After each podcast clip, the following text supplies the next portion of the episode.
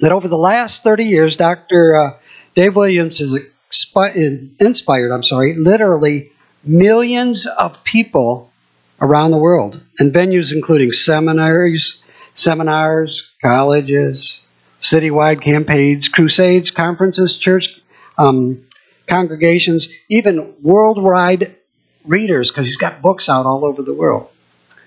His internationally um, acclaimed pace setting leadership course, which I went through and we actually taught at this church, by the way, is being used to equip leaders in North and South America, Russia, Western Europe, Asia, Indonesia, many parts of Africa. This course has been translated into several different languages, including Russian, Chinese, Portuguese, Indonesia, French.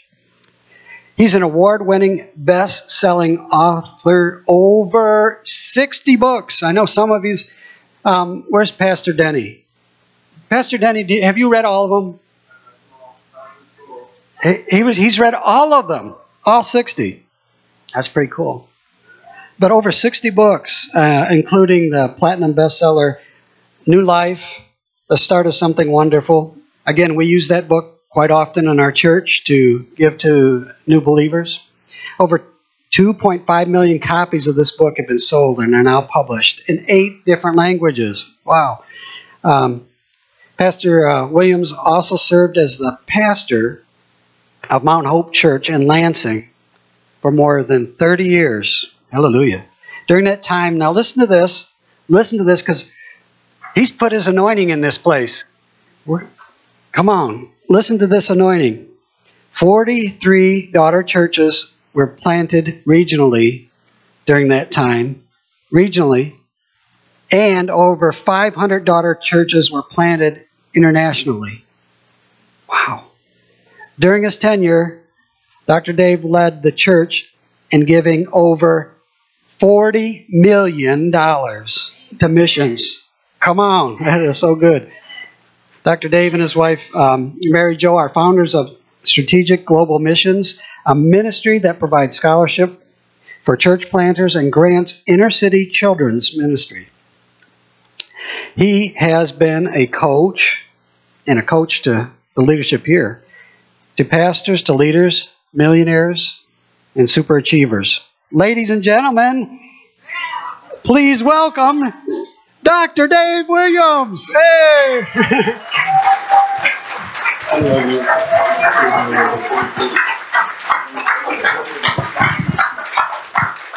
Thank you.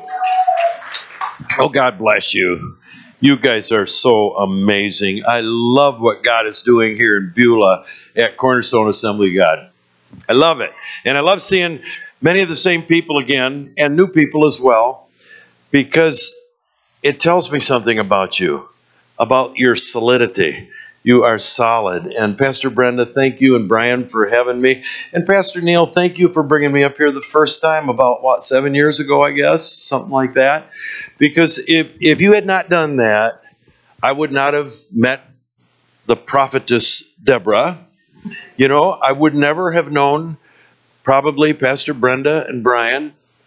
And I, Dave and Lynette Schneider were in our church for many years. Uh, and then they came up here and I lost touch with them. I probably never would have been able to reconnect with them and see the girls that were just little girls when they left our church, Amy and and uh, Crystal and Dave, of course. And now seeing all their children, all their 150 children, you know, it's what a blessing. They are really honestly, I have a newspaper article that hangs on my bulletin board about Dave and Lynette and the children that they, they adopted and all. I, can't, I don't know exactly where the newspaper article is from, but I've got it on my bulletin board because they are Mary Jo's heroes. And uh, they just love Dave and Lynette and the kids and what they're doing. And some of the kids traveled with me to Los Angeles. I know that. Uh, that uh, Crystal and Devin traveled with us, along with uh, some other. Danae was with us, and Dominic was with us. And Amy, I don't think you went on that one, did you? No. But they traveled to Angelus Temple where we ministered. Then we went up into the mountains. We ministered at Elevate Church. And it was just great having some of the Beulah Cornerstone Assembly people with us. They're great. You know, you you raised up some great people here, Pastor Neil, Pastor Brenda, and I think that it's it's really neat how Pastor Neil can be in this church after leading this church and now submitting himself under Pastor Brenda. And that's the way it is at Mount Hope, too. I'm still at Mount Hope Church. They call me bishop now, but uh, I'm still under the pastor. All my uh, bishop, it's just relational. And the Feast of Tabernacles, this is the final fall feast. The feasts are amazing. The festivals of the Lord, because in Leviticus 23 it tells us they are appointed times. And I had a prophetic word about a year and a half ago. I was at a place called House of Prayer speaking, and I ministered, and four prophetic words came to me suddenly, and one of them was the rising of prophetic intercessors in our churches. And another one of the prophetic words of the four, I won't give you the other two, but it was about the church is going to begin to understand the appointed times of the Lord. Because there's something very interesting during the appointed times of the Lord. That's a time, like the Feast of Tabernacles or the Festival of Tabernacles, that's a time when the Lord offers to meet with his people personally. And it seems that there is a gateway to heaven during these seasonal, I call them um, uh, seasonal gateways, where God will tabernacle with the people for, for, for the whole week. And when you look at the symbology of the appointed times, did you know that Passover was the first spring feast? Okay, it goes, and the first three feasts are rapid fire. You got Passover, and then immediately the Feast of Unleavened Bread, and then immediately the Feast of First Fruits, and then 50 days later you get the Feast of Pentecost, or the appointed times. And what the Lord said is these are like dress rehearsals for something. And the all the first four fall feasts, Jesus actually the the lamb that was going to be slain for the you know this already. I don't even need to say it, do I? The lamb that was going to be slain for the Passover festival was bound to the altar at nine o'clock in the morning. At the exact same time, Jesus was nailed to the cross. They slew that Passover lamb at 3 p.m., the exact time Jesus gave up the ghost, died on the cross. Then immediately, it goes into the Feast of Unleavened Bread. And do you know the unleavened bread was cooked with stripes and punctures? And even Jewish people today, they have three pieces of unleavened bread with punctures and stripes. They don't even know what they're doing. They take the middle one, they hide it, wrap it in a linen, just the way Jesus was wrapped in a linen cloth and put in that borrowed grave. And it's like an Easter egg hunt. They go hide the linen, and all the children have to go look for that second Father, Son, Holy Ghost. They use the, the second one. They they go look for that linen, and whoever gets the unleavened bread that's wrapped in that linen that's hidden away gets the prize. I don't know what the prize would be. It might be something different in every family, but they're the ones that win the prize. And you that get the Son of God that was punctured for your sins and stripes were laid on his back for your healing, you get the prize. You become royalty. Well, what happens? Now it moves right in rapidly to the Feast of First Fruits. What happened on the Feast of First Fruits? Jesus came out of the grave. He was raised from the dead. Comes out of the grave. it's amazing. And then he ascends to heaven 50 days later. The Holy Spirit arrives on the festival of Pentecost or the festival of weeks. Now there's three feasts left prophetically the Feast of Trumpets, the Feast of, of, of uh, um, Yom Kippur, but they, they call it the Feast of Atonement, Festival of Atonement, and then the Feast of Tabernacles. We're in the Feast of Tabernacles now, and we're going into it. And and so here's the Feast of Trumpets. That's the only one they didn't know when it was going to be. The, the, they'd be out harvesting in the field, and the priests had to watch the moon. It had to be in a certain position exactly, and they never knew from year to year when the Feast of Trumpets would be. And then when when the priests would see that the moon is in its exact position for the Feast of Trumpets, they'd start blowing the shofars, the trumpets. They'd blow them, and that told all the workers, "Harvest is over. It's time to come come bring everything to the temple. It's time to come in." Whoa. That's the only one they didn't know the day or the hour exactly that it would be. And then we move into the feast of of um, Yom Kippur, the Feast of Atonement. That's when Jesus comes the second time, and that's when every eye will see him.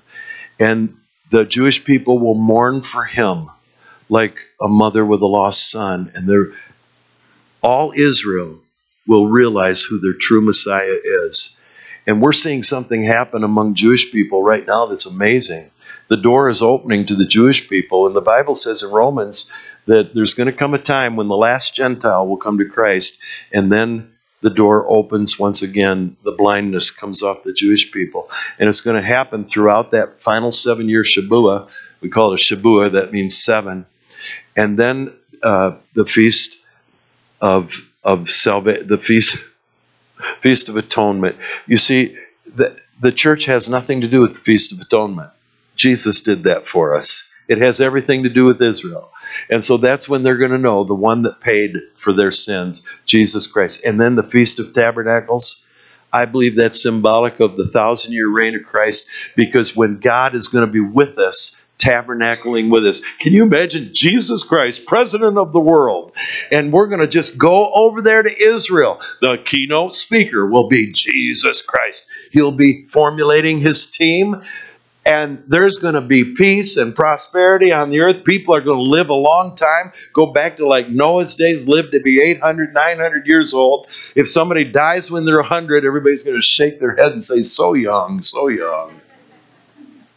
It's going to be a time when Jesus Christ, and you know what? Even God the Father is going to be here tabernacling with us for a thousand years. Praise God. Thank you for understanding the appointed times of the Lord. Well, I'm glad to be here. I'm excited. I'm going to tell you this I, I believe I have come to help you open a gateway between. I mean, open it a little farther. It's already open, but to open this window over Cornerstone and over your people, over the people here, and to give you a miracle access to heaven through Jesus Christ and the presence of the Holy Spirit. I want to talk to you about some really fun things today. Let me tell you, if you've never taken the pace setting leadership course that's going all over the world now, it's uh, we're on 200 campuses in America, universities, including Purdue, and 30 campuses out in California, Hawaii, Nevada, uh, Michigan, Indiana, other places. Um, it's it's in the master's program of Destiny College International, which is an online college that you can do. Um, it's very inexpensive, and you can do all 16 sessions. It'll help your family, help your business, help your life, teach you how to set faith goals and reach them. And it's available online. DaveWilliams.com is my address, and you can look up uh, online courses, and we've got videos. They're all videos. They're not just audios, but videos and you get the workbooks, you get the book, you get everything you need to graduate with a certificate saying that you are a graduate of the art of pace setting leadership. So go to my webpage sometime if you want, davewilliams.com. That's all you need. And the table back there, we've got a few products left over. If they're not packing them up already, they, I don't know if they are or not, but if they are, you know, pick up the, the gleaning out there if you would like. If you weren't here, Friday and Saturday, there's some CDs out there that you get that you can get. Well, are you ready to go to God's Word? Let's stand and make a declaration together. Say it with me. I believe the Bible. It is God's Word. Inspired by the Holy Spirit. I believe that book. It shows me the way to heaven through faith in Jesus Christ alone. The book is filled with treasures, promises, and assets that belong to me by faith. Today, faith will come. My faith will grow. And I will release my faith for miracles in my life. I declare the devil bound, unable to pluck up the seed that's planted in my heart this day. God, open the eyes of my understanding. Give me ears to hear what your Spirit is saying. Give me a heart to obey. And help Pastor Dave preach real simple. In the name of Jesus, amen. Amen. God bless you. You may be seated. And I want to thank you once again for being here. And I'd like to thank my intercessors that are sitting back there. I brought four intercessors from Lansing with me, and they've been praying night and day for, for you. And the Cornerstone intercessors joined us this morning. I just believe that God is moving in a prophetic area in such such a condensed, uh, increased, multiplied way because the prophetic is going to be part of the final harvest. Now, I'm going to read some scriptures to you that you're probably familiar with, but I want to emphasize certain parts of these scriptures because I really believe that there is a prophetic and seer anointing that's being loosed in these days. There was a prophetic lady over in South Africa that had a vision of America being under like a blanket of tar, and it was smothering the people of America. And she saw she saw something pushing up under the tar. Big blanket of tar. It started out as just ash over America that began settling over people and businesses and schools. And she saw something trying to push out of the tar. And when it when something pushed out of the tar, she realized it was a hand of an intercessor that broke through the tar and was being raised. And she saw hundreds and thousands of hands breaking through the tar and lifting them up to Jesus. And when they did, all of a sudden, little pieces of the tar started flying away. They were actually demons. Demons were trying to take over America. And all these little demons started flying out. And because of the prophetic intercessors in America, America, the demons are leaving and the light of Jesus is coming. Now, thank God for prophetic intercessors. I remember Brother Hagin, my, my publisher, Charisma, had a senior editor named Jennifer LeClaire. Jennifer LeClaire was our senior editor at the time. And she found this old tape by Kenneth Hagin. Of course, he's gone to heaven.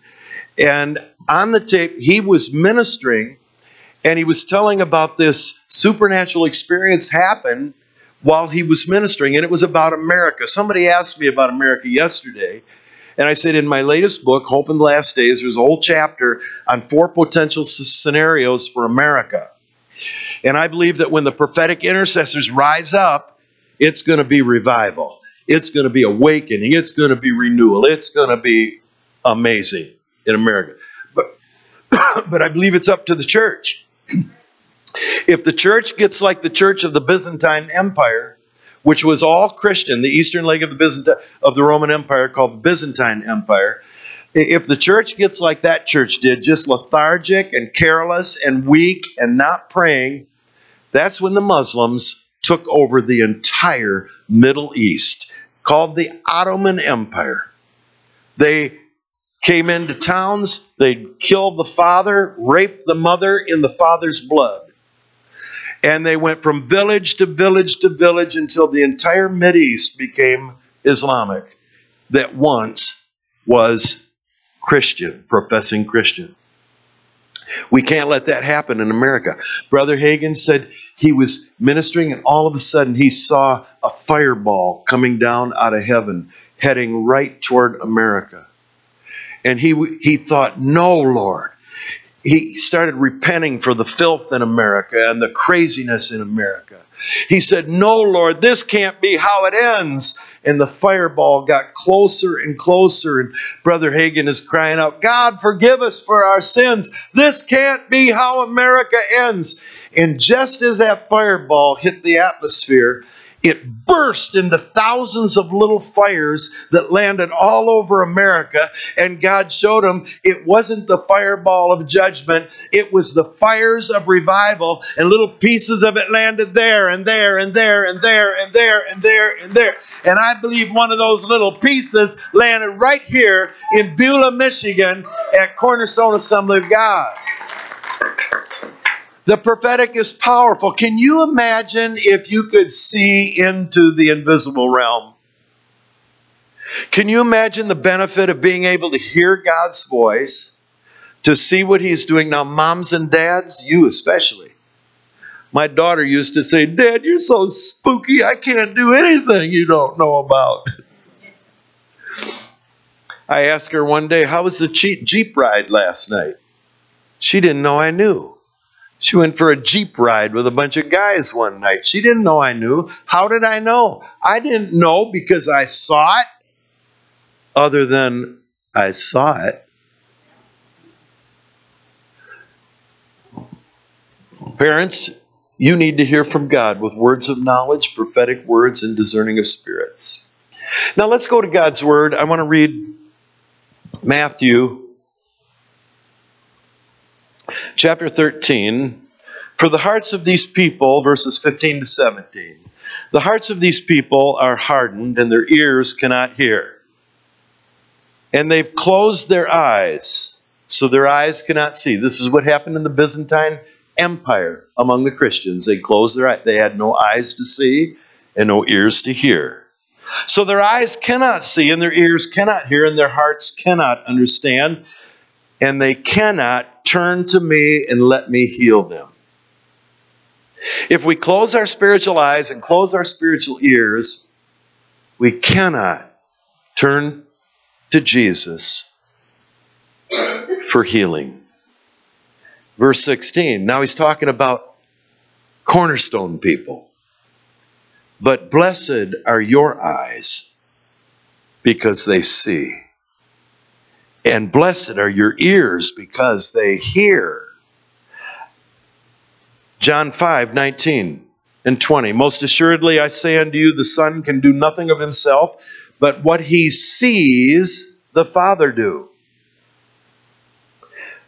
Jesus said, I can do nothing except what I see the Father do, so I can imitate what he does.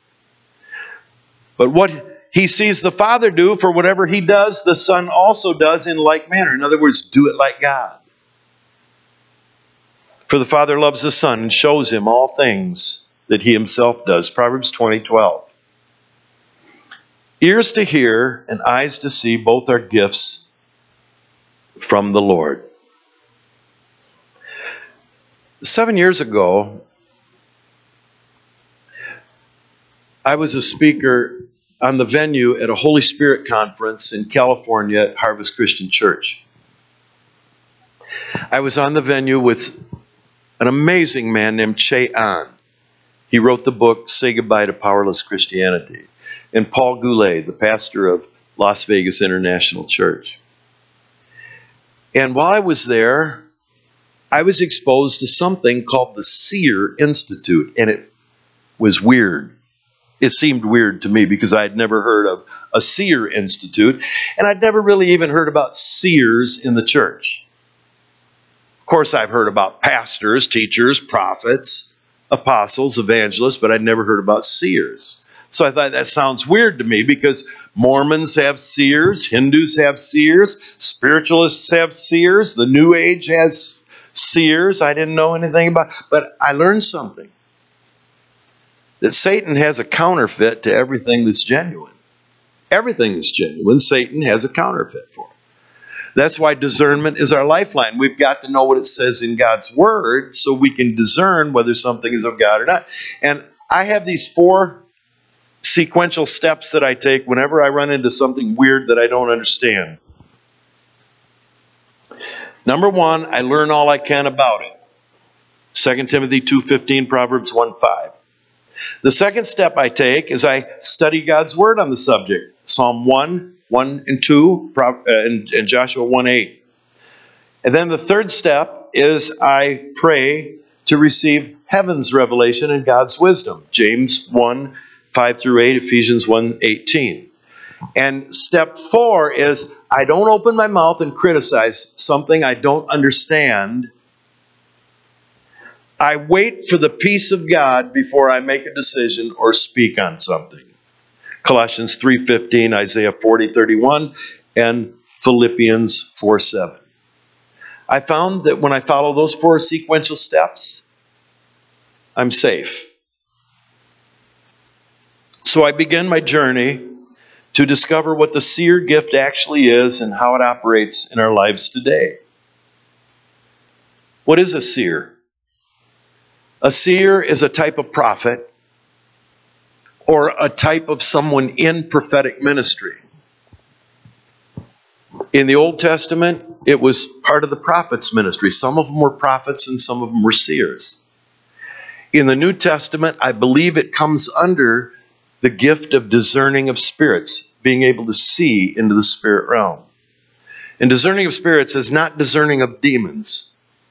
That's only a little part of it. It is discerning angels, discerning what's going on in the spirit realm, discerning how to get strategies from God's realm over to this natural realm so we can be successful in our marriages, our families, our businesses, our churches, our ministries.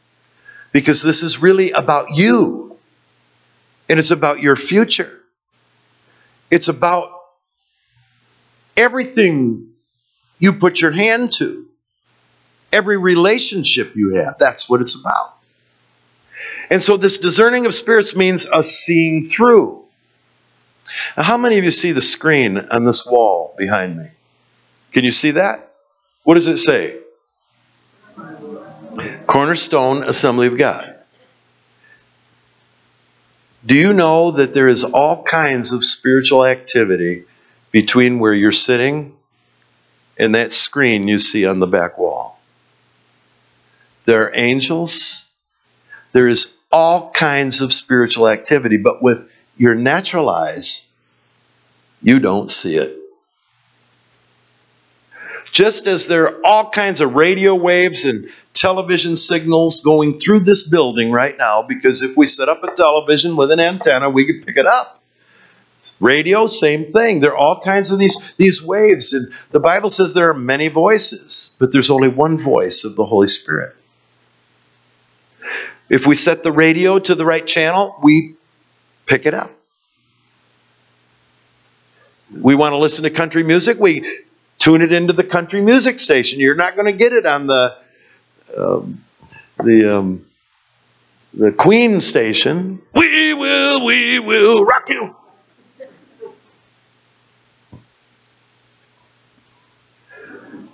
And so, discernment being our lifeline means we understand when we're tuning into the spirit realm that we're getting on the right channel, we're hearing the right voice and seeing the right things and developing in the spirit the right strategies for whatever situation we may face. My wife and I faced, after we got married, an $800 bill that I couldn't pay. And, I, and we went for a walk, asked God for a strategy. He said, All scripture is given by inspiration of my spirit and is profitable. And in Mark 10:30, I read about this hundredfold return. This guy had to give everything. I and Mary Jo and I, we got a strategy from the Lord. Said the Lord said, "Give everything you got." You know what we did? We went through the couch, we went through the car, we got all the change we could find. Everything we could, all we could find was eight dollars. Now, if we kept that eight dollars, or even paid eight dollars on the bill, it still would have been seven hundred and ninety-two dollars. So we took that eight dollars and change and got it into God's hands as fast as we could. We gave it into God's work. As soon as we let go of that seed, according to Matthew 10 30, the phone rings. Now, I worked at the power company at that time, and I was studying for the ministry at the same time. And the telephone rang and said, David, this is Danny Lee calling. Oh, hi, Danny. He was a boss. Listen, there's been uh, some sabotage or something go on at the new power plant, and they were wondering if you would come over for an extra four hours a day. And I said, Danny, I'm studying for the ministry. I don't know if I'll have time. He said, Oh, you're going to have your you're going to have a desk. You only just have to take measurement readings every hour. It'll only take you a couple minutes, and the other 58 minutes you can work on your your ministry studies. I said, Okay. So I, I went out there for four hours a day, sat at my desk, did my studies every hour. I went out and, and took electrical readings and readings on the, the generator that wasn't working properly. And after two weeks, it was done. I get the check. My check is over $900 more than it would have normally been. I had enough to tithe. I mean, the take home was $900 more. I had enough to tithe. I had enough to pay that $800 bill. And enough to go to Mr. Taco. But it was heaven's strategy that came to us. If I didn't know God's word, I could not have confirmed that as a strategy from heaven that the Lord gave us. So in the Old Testament, you find Samuel the seer. He was the most amazing seer you'll ever find. And in Samuel, 1 Samuel 9, it says in those days, prophets were called seers, so we know that seers are part of the prophetic gift. Now, have you ever wanted to see into the spirit realm or hear from the spirit realm? I'm talking about the kingdom realm, the invisible kingdom of God. Have you ever faced a problem and you wish you had a strategy? I don't know if you've ever heard of Doug um, Addison. He's a prophet out in California. When he was 42 years old, he was diagnosed with Huntington's disease. And you know what happens when you get Huntington's disease? You die within a couple years. There's no hope. It's hopeless. For some reason, they, you just can't hang on. And in one year, Doug lost 12 family members to Huntington's disease. It's hereditary. You got a 50% chance you'll get it if it's in the bloodline. But for Doug, it was a 100% chance. His dad was electrocuted when he was young. His mother was a great Christian, but she got Huntington's disease and died. Then his sister died. Then his brother died. Then a cousin died. Then his aunt died. One after another, 12 people in one year died Huntington's disease.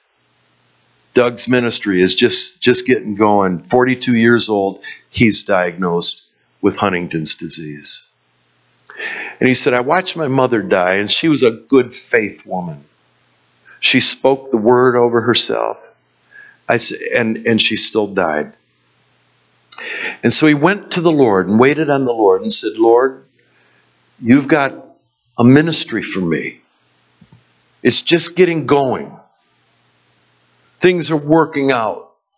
And he said, Lord, you've got to give me a strategy from heaven. And he begins seeking the Lord, waiting for words, visions, dreams, pictures, scenes, whatever the Lord would give him. And after he waited on the Lord, you see, sometimes we run for the aspirin bottle too soon. He waited before the Lord, and the Lord gave him eight simple steps. Now, you won't find these steps in the Bible, but you won't find the Bible against the steps. Because one of them was I want you to go to prayer rooms. I want you to go to this person's meeting. I want you to eat this. I want you, eight different steps. He followed the eight steps.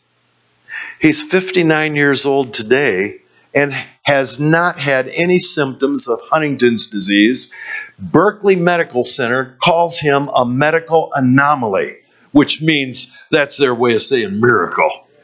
They can't figure it out because he still has the gene and yet no symptoms. He lived and not died because he followed the eight step strategy he got in the invisible realm of God's kingdom. Now, I used to think seeing into the spirit realm was kind of weird. You know, usually I went to a, a one charismatic meeting in the 70s. There was some lady there, and and and she would prophesy every all the time, supposedly a prophecy. This is where you need to discern when it's really God, but it's somebody trying to be something. She'd say, "Oh," get real spooky. I see Jesus, and he's dressed in pink. That means we must pray for a homosexual somewhere. Oh, I see Jesus. He's blessed. He's dressed in blue, which means one of you are thinking about getting a tattoo. You know all this crazy stuff, and and then then this rhyming prophecy came around. Right, they call them rhyming judgment prophecies. I am here, and you are here, and you are thinking about drinking a beer. No, I wasn't thinking about, don't you argue with God. That was my prophecy. Come on. Thank God, Cornerstone people are more discerning than that. There was a, a guy, he just he loved God. He was a, a worship leader, in fact. He should have known better. Somebody prophesied, You're to leave your job and go minister to Native Americans. He said, Okay. So he had this beautiful, great job with seniority at GM. He left his job, left his health insurance, left his pension, and went out to the reservation to minister to Native Americans. Three months later, he was back, and his family was on welfare, and he didn't even know how to make ends meet lived on welfare for years, and then he came up with a scheme. He'd he'd let somebody run into his car, and then he'd sue them, and nobody wanted to go to court, so they'd just pay a settlement of ten thousand dollars or something. Tell me, you know what? I just want to tell you that's sick. That's twisted. Because he listened to a false prophetic word. Now, when I would preach at Mount Hope Church, I was there for over 30 years, there was a guy in our church that he, he was seeing in the spirit realm. And at that time, I, I was nice, you know, I, I didn't want to encourage him in it. But he was just really a sincere believer. And he told me, Pastor Dave, when you're preaching, he said, I see an angel on your right side and there's an angel on your left side, and everywhere you walk, they stay right in step with you. If you walk down off the platform and into the aisle, they're right there next to you. Everywhere you go, they go.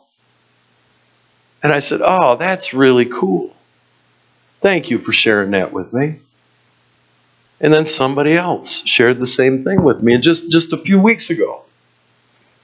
Do you know how many angels are up here right now watching over us? Do you know the angels right out there by the door? Guarding? So I'm preaching at this other church just a few weeks ago. And it was like an open heaven. I begin, and when I give a prophecy, it, I, I don't have to get all, thus saith the Lord, change my voice and jiggle and go into falsetto and trying to make it sound spiritual. Sometimes I'll just weave it right into my sermon, and nobody knows it's a prophecy, but what it does in people, what it does in people shows the value. They'll see me afterwards. I felt like you were talking right to me. I felt like you were reading my mail.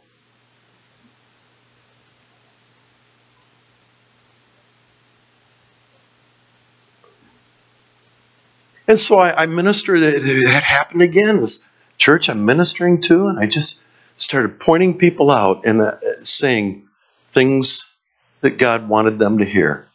And that's not my style. I'm a teacher.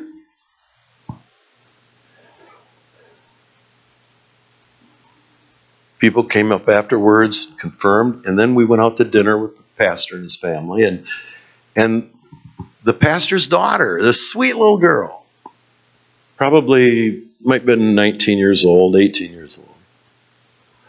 She told my she's over there talking to my wife at the restaurant, and Mary Jo's going crazy because Mary Jo she's just really into this. And she, she said, "Tell Dave." And she told me she was nervous to tell me. She said, "But while you were preaching, there was an angel on your right side and there was an angel on your left side."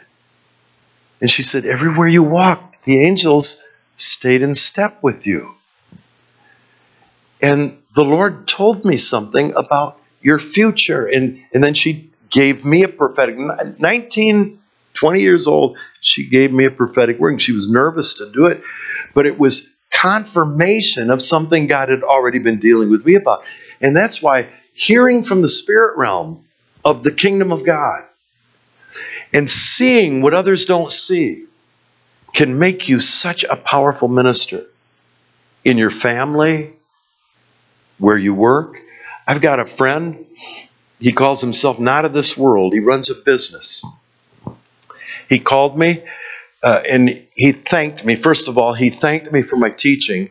He said, uh, he said, and he's a young guy. He's got two young kids. But he owns a business, and he said, I applied all the principles you taught in pace setting leadership and all your financial wisdom from from the Bible that you teach. He says, I've applied that. And he said, Pastor Dave, he said, Tara and I, we just realized we've got over two million in net assets. And whenever I have to buy a new truck for the business or anything, he says the money's always there. He said, I don't even have to have a budget anymore. And he said, but the best thing is, he, he's got about 80 employees now. He said, The best thing, I've led most of them to Jesus. He t- brings them in their office, presents the gospel to them, and he listens for God for something that will speak right to their hearts. He's engaging the prophetic realm to bring people to Jesus. And now, when you see his guys all over in the trucks, I just say, Thank you, Jesus, for an entrepreneur, businessman that also knows how to engage the prophetic realm. But you know, all of God's people can engage the prophetic realm. All of God's people can, if you're willing to be discerning. The first start, put God's word first, read it every day. I recommend that every Christian read through the Bible.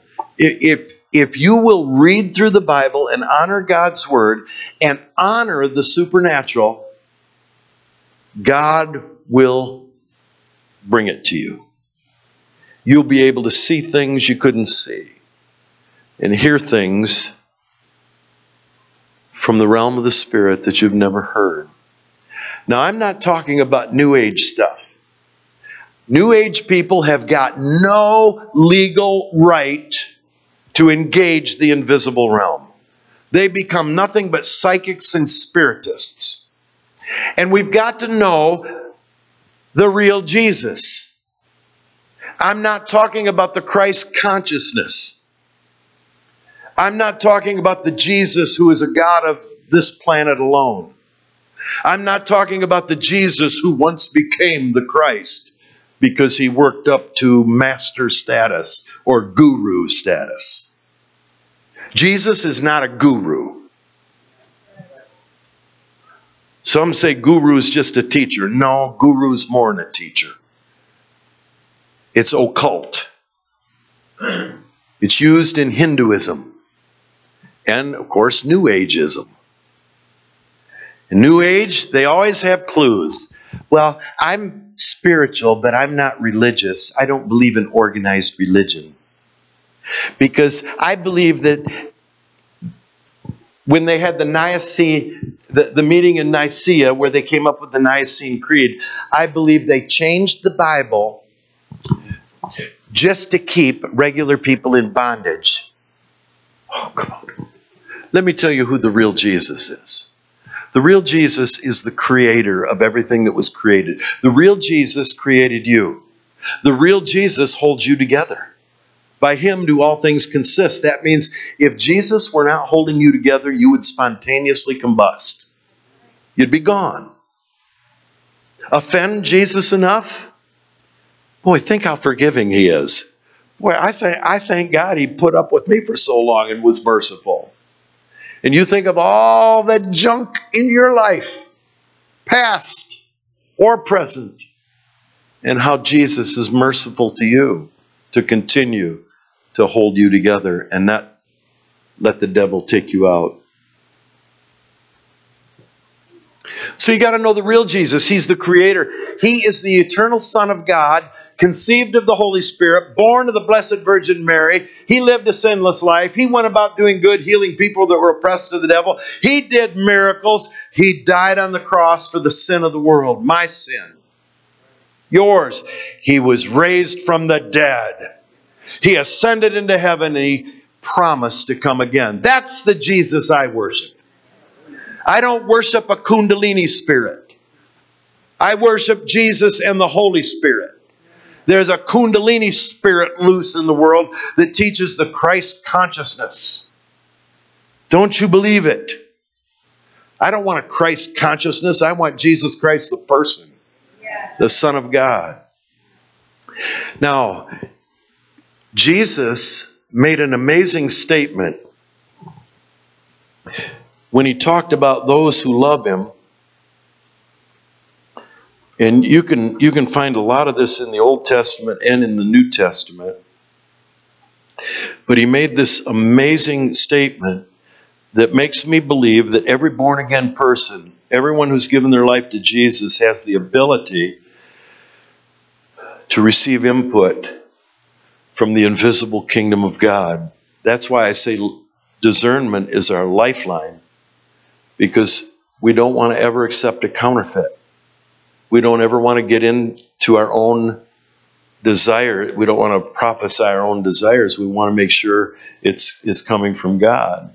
And anything, whether it's a teaching or a practice that's out of harmony with God's word, uh, is there's a demon spirit behind it, a seducing spirit or a doctrine of a demon that is designed to steal from you, kill something in your life, or destroy you. Steal, kill, destroy. That's the purpose of, of the enemy. And Paul got so upset with that lady walking around advertising his meeting that he just cast the spirit out. So we've got to practice not just looking with our natural eyes, but with our spirit eyes. Eyes that see and ears that hear. Lot chose the land because it looked good to his natural eye. It was the worst thing he could have done for his whole family. Worst thing he could have done. He lost everything. It says in Genesis 13, he took a long look at how good that land looked. Looked good in the natural, but he should have been listening here. He didn't know the devastation that would come to his whole family. There is an invisible realm. Do you believe that? Let me read a scripture that we often pass over. We, I know you've read it a hundred times. Some of you read it 32 times. Some of you never read it. But Jesus said this He that hath my commandments and keepeth them, it is, it is he that loveth me. And he that loveth me will be loved of by my Father. And I will love him. And listen, listen to the next line. We miss it. And will manifest myself unto him. The word manifest in the Greek is emphanizo, which means to exhibit or appear, to show. We look not at the things which are seen, but the things which are unseen, for the things which are seen are temporal, but the things which are unseen are eternal. Now, this is going to bring benefit to your life, your family, your church, your ministry, your business. I don't know if you ever heard of Mel Bond. He was. Have you ever watched Sid Roth? It's supernatural. That's a good way to honor the supernatural. Is watch Sid Roth every week. He has some pretty wild stories on there, but he always screens the people to make sure they have the right Jesus. And one guy he had on there was this Native American preacher named Mel Bond. I don't know if you've heard of Mel Bond. But Mel Bond is amazing. You could be in a Mel Bond meeting and he'd come over and he'd say, You know, I, I see five dark spots around your heart. And they could be five places that are starting to be blocked. And, and he sees them and he calls them off in Jesus' name. Sometimes he'll just go like this. He's very gentle and pulls them off. A heart doctor came to one of Mel's meetings because he heard that Mel was helping people that had heart situations. And he wanted to prove that Mel was a fraud. And this heart doctor, this cardiologist that came, had heart problems and was scheduled for surgery the next week. And he just, he, he's there to make fun of Mel. Mel walked over, right over to him and said, Sir, there's something going on in your heart. And he put his hand on, on this guy's heart and did some strange things. And he said, There, uh, the Lord has healed you. The guy kind of laughed and he went out. He came back and he said, It worked. I don't need that surgery anymore. This guy is not a fraud. Well, when Mel was just young, going in the ministry, young preacher, they're having a big conference for ministers. And there were some of the big, big guys there, people you've seen on television and all. And they were going to do an impartation on the young ministers. And Mel was excited because he couldn't wait to get up there and have one of the big guys lay hands on him. And it came time for the impartation, and they were going to do it a little differently. They said, way, way we're going to do this is I want each one of you to pair up with another person, and you're going to pray one for another, and we're going to we're going to pair up with people and pray for them. And Mel got out of his seat and he started running down toward the front because he wanted to pair up with one of the big guys. By the time he got up there, all the big guys were already paired up.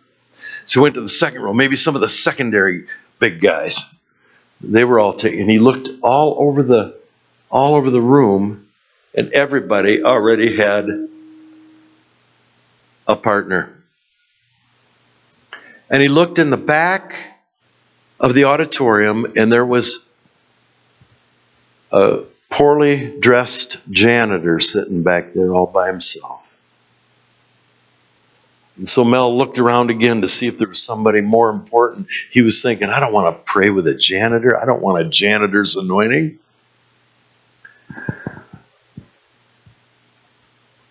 The janitor was all who was left. So he went back and he sat down and he asked the janitor, he said, Okay, I'm going to pray for you. Mel put his hands on the janitor and prayed a prayer. And the janitor said, Mel, now let me pray for you. He put his hands on Mel's head, and Mel said it felt like a lightning bolt struck him. It felt like electricity was going through his body. And he said it was the most powerful prayer he had ever heard in his life. And when the man was done praying, Mel, Mel said, Thank you. And he got up to walk to go back to his seat. And then he thought, I, I got to really thank that guy. Turned around to thank him. And the guy was gone. And he said it was it was at least 40 feet to the nearest exit, and he couldn't have got out that fast. And he said, I'll bet that was an angel. Well, a few years later, when Mel discovered this scripture of if we love God's word, we love God the Father, love Jesus Christ the Son, we do our best to keep whatever He commands us to do. Jesus said, I will manifest myself to you. Mel had an encounter with Jesus a few years later. I mean, Jesus came to him. I don't know if it was a vision or if it was an encounter. Sometimes visions are encounters, sometimes they're just visions, something superimposed over the over what you see physically. And Jesus walked up to Mel and said, Mel, you've been praying about these things, and uh, I'm here to give you your strategy. And Mel's worshiping Jesus and thanking him and writing things down as fast as he can and and and Jesus said, That's it, Mel. And he says, he said, by the way, before Jesus turned around walked away, he said, by the way, that janitor that prayed for you was me. Jesus had manifested himself and Mel didn't know it. But now he knew it. That old janitor back there. It, it, it, could this be why Jesus said, You've done it to the least of these? You've done it to me. Could it be that you and I have actually run into Jesus and because we didn't have eyes to see? Maybe a little old man trying to cross the road and we didn't have eyes to see who that really was. Did we miss something? I plateaus are terrible for pastors. Plateaus are terrible because unless we keep growing, developing, and expanding, we will level off and die. A church has to grow. And we had reached a certain plateau. And I took a couple of my staff members to Dallas so we could pray because we were going to go to a conference and then pray in the hotel. We were praying in the hotel. We prayed probably two hours in the hotel. And while I was sitting there on the floor praying, I saw something come right before my eyes. It was not an encounter, it was a vision. I saw a ship that was caught on a sandbar. And the screws, the propellers were spinning, and just mud was being stirred up. The ship was not going anywhere. It was expending energy, but it was going nowhere. Money, manpower, energy, but it wasn't going anywhere.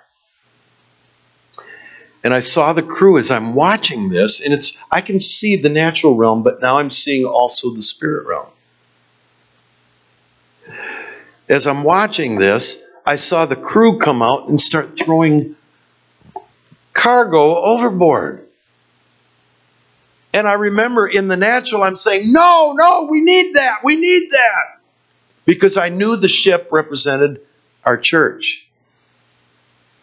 And they're throwing stuff over the ship. And then, like the camera zoomed in, I saw on the crates that were being throw, thrown over excess baggage.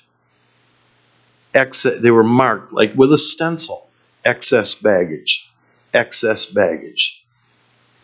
They weren't throwing over what we need, they were throwing over only what we thought we needed. They were throwing over excess baggage that we did not need. Now, I noticed something. When all the excess baggage had been thrown over, the ship became light enough to lift off the sandbar. Now the screws took a bite and the ship took off out to sea.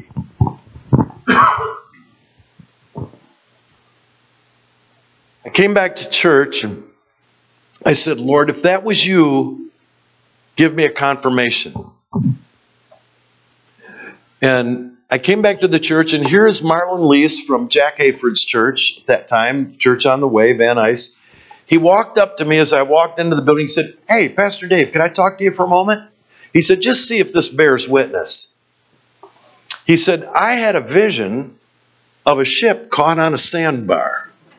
And he just told me the vision I had had, and I trusted this guy. He was a prophet. And he'd worked under Jack Hayford for many years. And I just started, thank you, Jesus. I came before the congregation. I said, We're throwing over excess baggage. I started getting rid of every ministry that was born of a good idea. That which my Father hath not planted must be plucked up. That which is of the flesh is flesh, and that which is of the Spirit is spirit. I wanted only that which was born of the Spirit. So I started canceling all these ministries we began because they were a good idea. Thanks, Denny.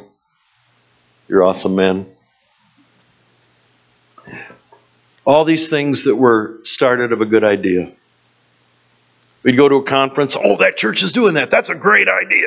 We'd try to implement it at our church. Flesh, carnality. Unless the Holy Spirit says, yeah, that's for you.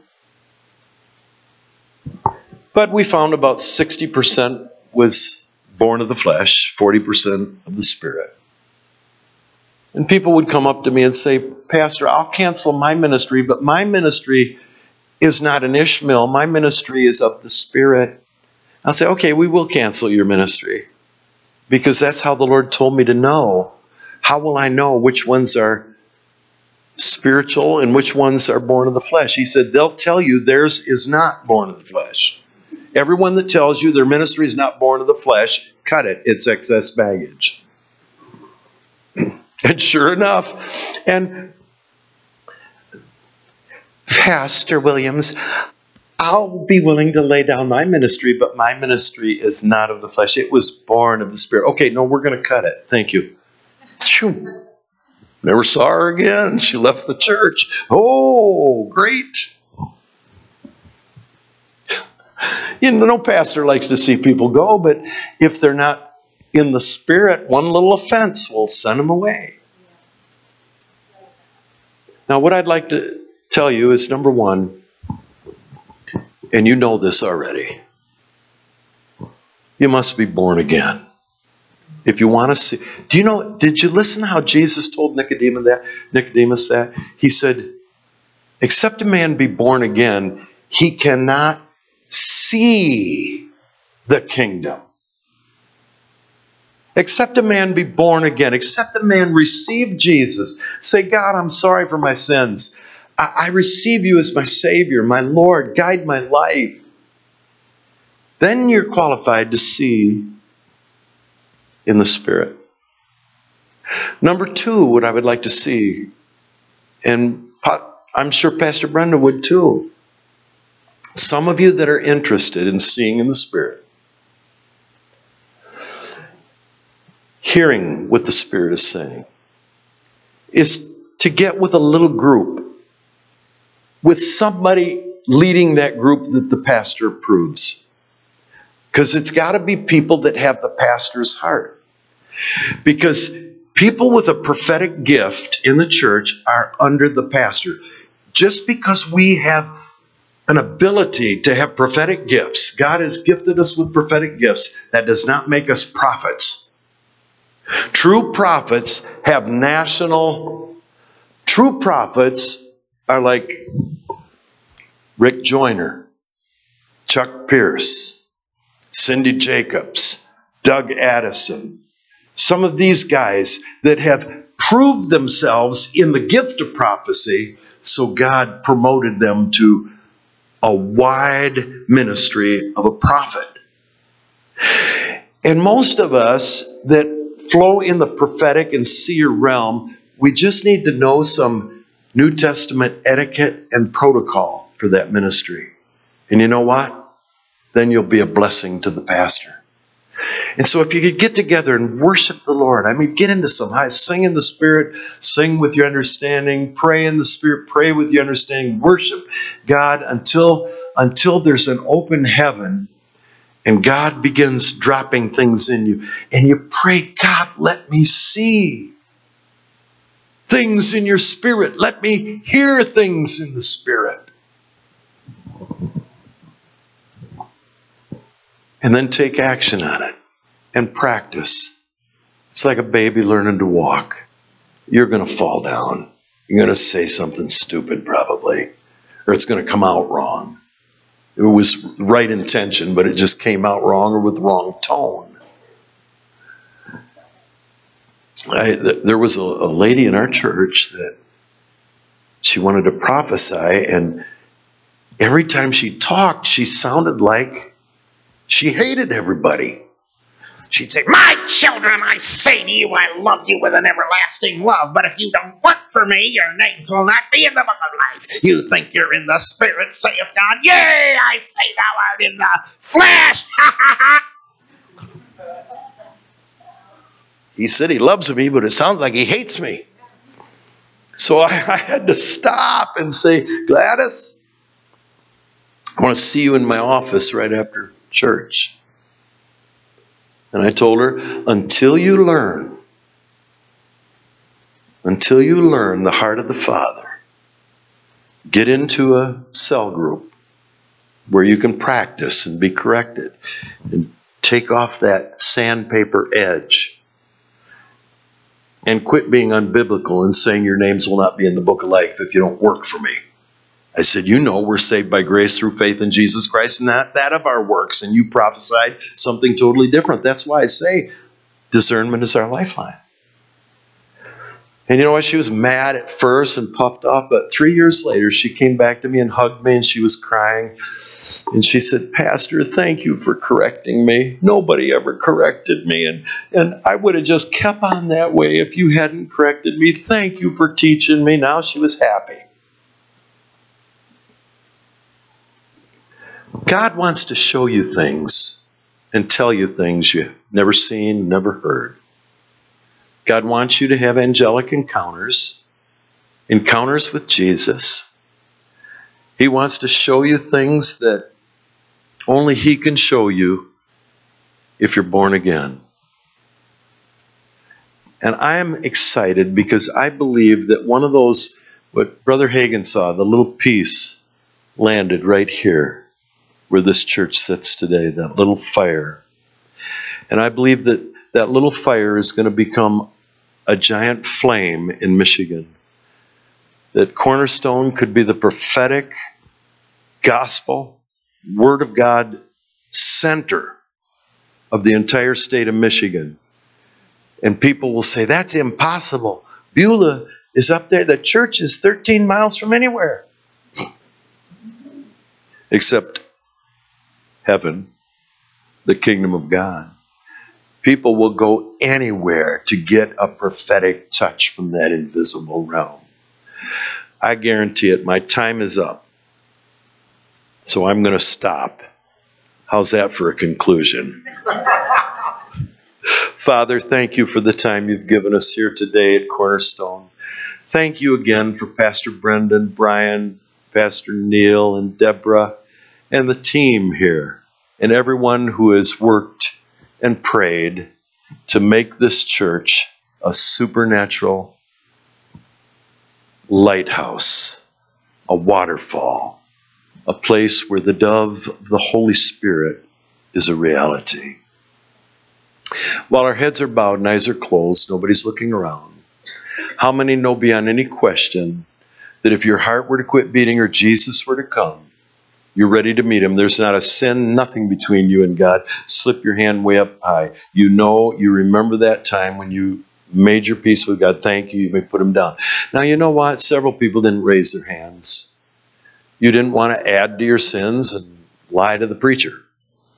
But you know what? Maybe you were baptized. Maybe you were confirmed. Maybe you were, I don't know, you went through a class. Maybe you were even saved, but you've kind of lost your way. You're, you know, Jesus is important to you, but he's not number one. He hasn't been number one. I want to pray for you. If you'd like to know Jesus as your Savior, if you'd like to come back to Him, if you'd like to repent, if you'd like to be sure that everything is okay between you and God, lift your hand up high now, right now. Thank you, thank you, thank you, thank you. Everyone with an upraised hand, come on down here. I'm going to pray with you. I'm going to pray with you right now. Come on down as fast as your legs will take you. Come, because this could be life or death for you.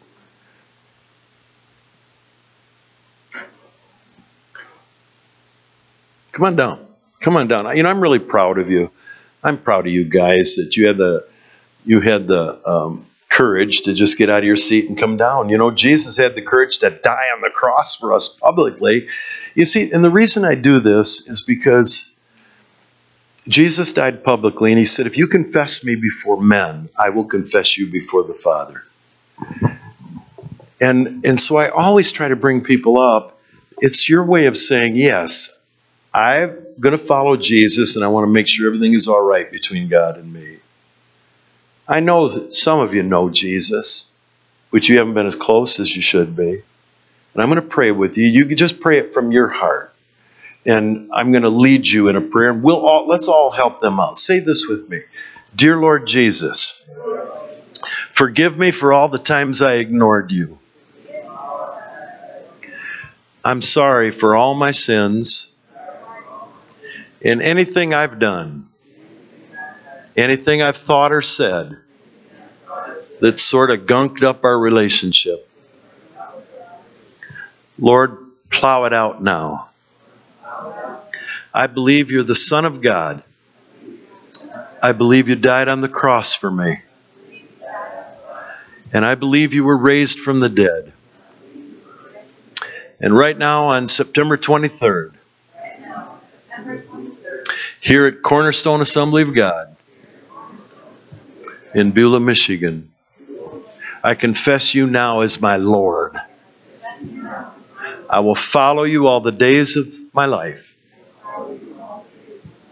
Give me discernment and help me see into the spirit realm and help me hear what your spirit is saying. I thank you, Jesus. There's a big zero on my sin calculator. Jesus just hit the clear button. Everything's okay now. Now stay walking that way. Now, why don't you just do something as an act of faith? Run back to your seats as fast as you can go. Come on. One, two, three, go. Now, let's everybody stand before Pastor Brenda comes back. I want to pray a blessing over you, and I'm sure there will be ministers afterwards if you'd like to come up to the altar. I pray for you, my brother, my sister, in the name of the Lord Jesus. I pray that God will lift you into a new dimension in your fellowship with Jesus Christ. I pray the Holy Spirit envelop you with the love of God and the peace of God that passes all understanding. I pray for divine protection over your life, over your home, and over all the things that are important to you because they're important to God as well. I pray that the Lord, who suffered those 39 cruel stripes, heal you now where you hurt. I pray for the healing love of Jesus Christ to rip out that which is designed to steal, kill, and destroy from you. I pray that from this day forward, you, my brother, and you, my sister, will begin to walk in a whole new brightness of His glory. I pray that all the days of your life, you will keep Jesus enthroned as Lord. I pray it as a blessing for you. I speak it because I believe it, and because I believe it, I now decree it for you in the name of the Father, and of the Son, and of the Holy Spirit. Amen. Amen. Thank you so much, everybody.